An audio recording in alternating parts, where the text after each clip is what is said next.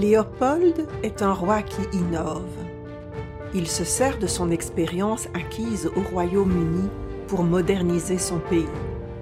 Sous Guillaume Ier d'Orange, le roi des Pays-Bas, les marchandises étaient principalement transportées par bateau. Les villes portuaires comme Ostende et Gand étaient florissantes. Bien que l'infrastructure routière soit assez développée, les trajets sont longs car les véhicules sont tirés par des chevaux. Léopold investit dans la construction du chemin de fer sur son territoire. Ce moyen de locomotion est révolutionnaire et contribue à un changement radical du commerce.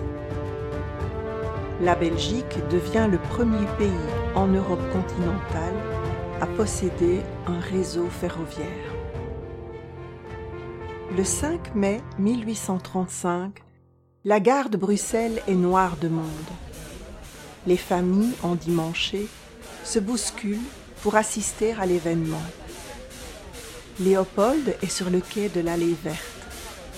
Trois locomotives à vapeur, l'éléphant, la flèche et le Stevenson, sont prêtes à prendre le départ vers Malines. Les moteurs ronflent. La vapeur s'échappe de leur cheminée. Ces monstres de fer sont impressionnants. La musique militaire entame une marche les autorités montent à bord. Il s'agit du premier train pour voyageurs. Pour des raisons de sécurité, Léopold assiste au départ du monstre de fer sous les cris d'une foule en jour. Par la suite, le réseau ferroviaire n'arrêtera pas de se développer.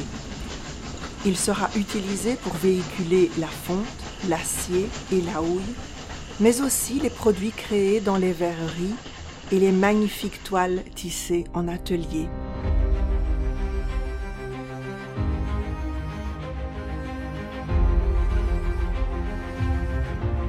Le 21 juillet 1856, la Belgique fête le 25e anniversaire du règne de son premier roi.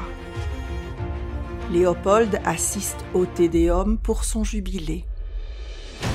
Le roi, qui est généralement discret, a organisé de nombreuses festivités dans tout le pays.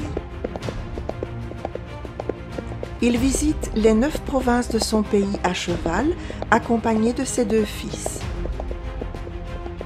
Les cortèges se succèdent. Il séjourne plusieurs jours dans chaque chef-lieu. Les festivités battent leur plein. C'est l'occasion pour Léopold de partager avec son peuple. Partout où il se rend, on célèbre des banquets et des bals.